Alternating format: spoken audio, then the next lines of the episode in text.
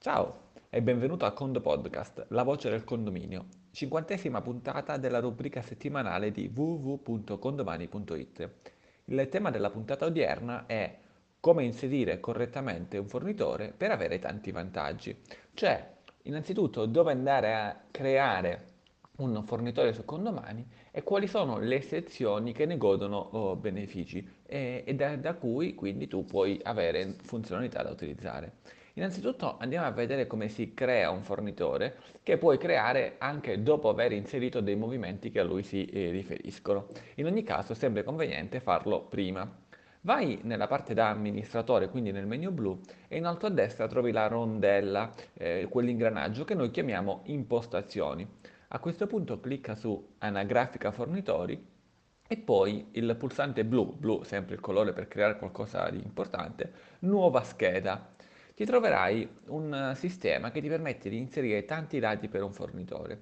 Ti dico che la, la, la parte principale è l'intestazione del fornitore, quindi puoi anche creare un fornitore semplicemente dandone il nome, ditta Pippo SRL e successivamente nelle settimane successive andare a mettere degli altri dati.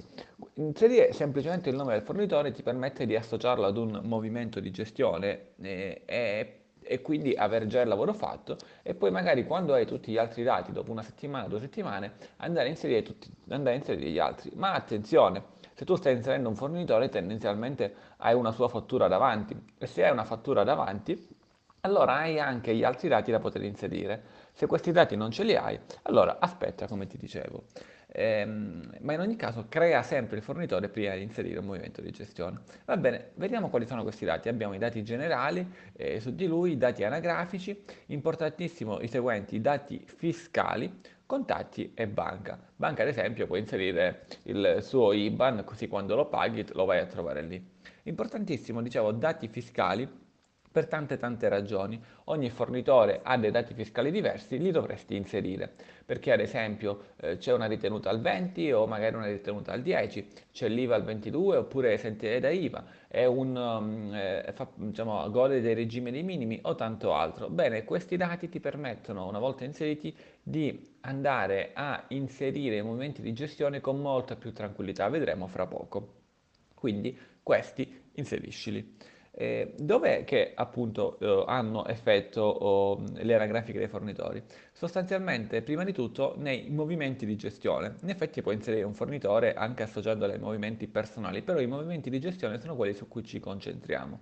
Quando inserisci infatti un movimento di gestione dal pulsante movimenti gestioni, ad esempio una fattura ad un fornitore che paghi e vai a dividere secondo il conto della Scala, secondo il conto della polizia o qualcos'altro di simile, e vai ad associare, ad esempio una fattura di 1000 euro, e vai ad associare il fornitore, il fornitore dove lo associ? In basso a destra trovi fornitore, e allora trovi tutti i tuoi fornitori che hai precedentemente inserito.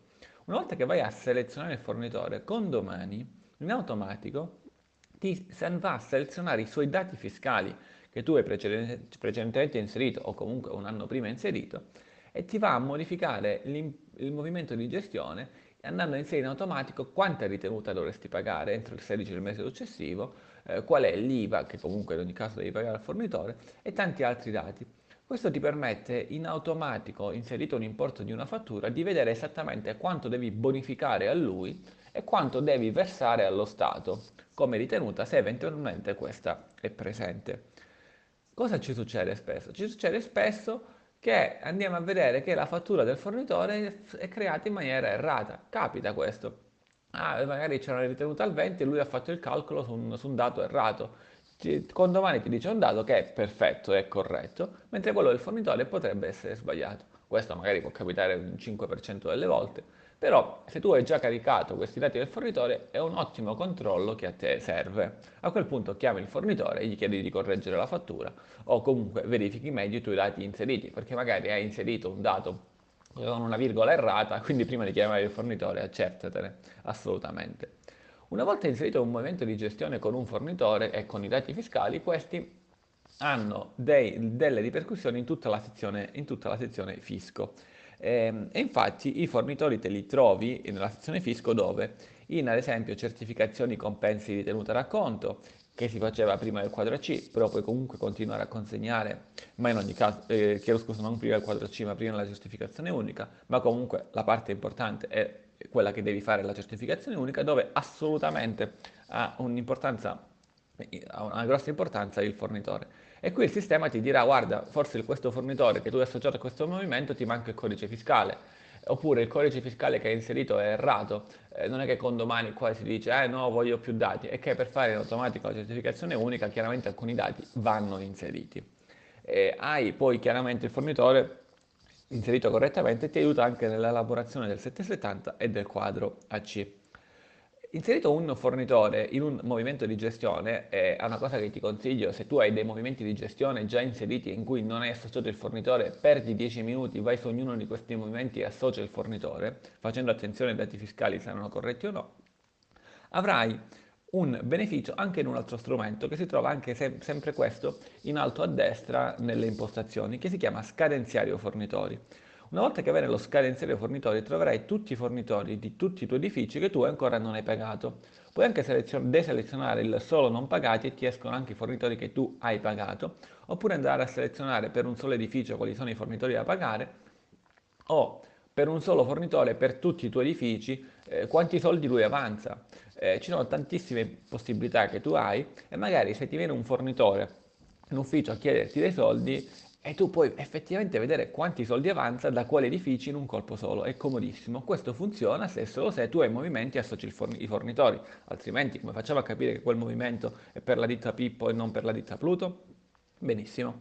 E in ultimo un'altra sezione dove il fornitore ha un effetto è la situazione patrimoniale. Quando inserisci un movimento non pagato e lo associ a un fornitore, nei, nella passività del patrimoniale ti esce debito verso fornitore e ti viene detto qual è il nome del fornitore.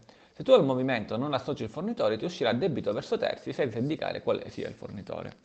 Nella stampa del patrimoniale puoi stampare il patrimoniale in maniera semplificata o dettagliata. Stampandolo in maniera dettagliata ti usciranno anche tutti i nomi dei fornitori con cui il condominio ha dei debiti. Bene, queste sono le principali sezioni dove ha effetto l'utilizzo dei fornitori, ma ricordati anche un'altra cosa che magari non sai. Eh, un fornitore su condomani può anche farsi della pubblicità andando a, a pubblicizzare la sua attività all'interno della, delle città, della provincia, della regione o della se, se, nazionale di dove opera. Ad esempio lui opera nel comune di Poggi Bonzi e sarà visibile solamente nel comune di Poggi Bonzi.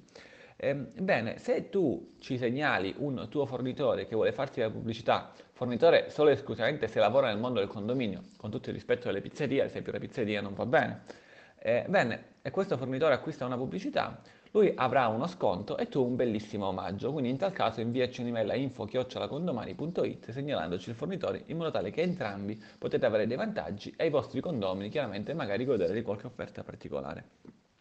Ora, eh, ricordati anche un'ultima cosa, in effetti, che quando tu utilizzi lo strumento di postalizzazione, oltre a inviare prioritarie e raccomandate senza doverle stampare, imbustare e andare in posta per i condomini, puoi farlo anche per i fornitori, un reclamo o determinate altre, determinate altre lettere che gli vuoi mandare. Hai l'anagrafica dei fornitori, in automatico gli mandi delle raccomandate. Prova ad andare sul condominio demo amministratore, inserisce dei movimenti dei fornitori e prova a vedere come funziona il tutto. E per quanto riguarda la parola chiave, come dicevamo, siamo arrivati alla, una, alla 50 puntata, a un numero così tondo, e non possiamo oh, innanzitutto che ringraziare te e tutti i tuoi colleghi che ci, che ci, ascoltano e ci chiedono costantemente temi per nuove puntate. Ma appunto, diciamo per la parola chiave, il romano 50 si rappresentava con una L, eh, L come la licenza large di condomani.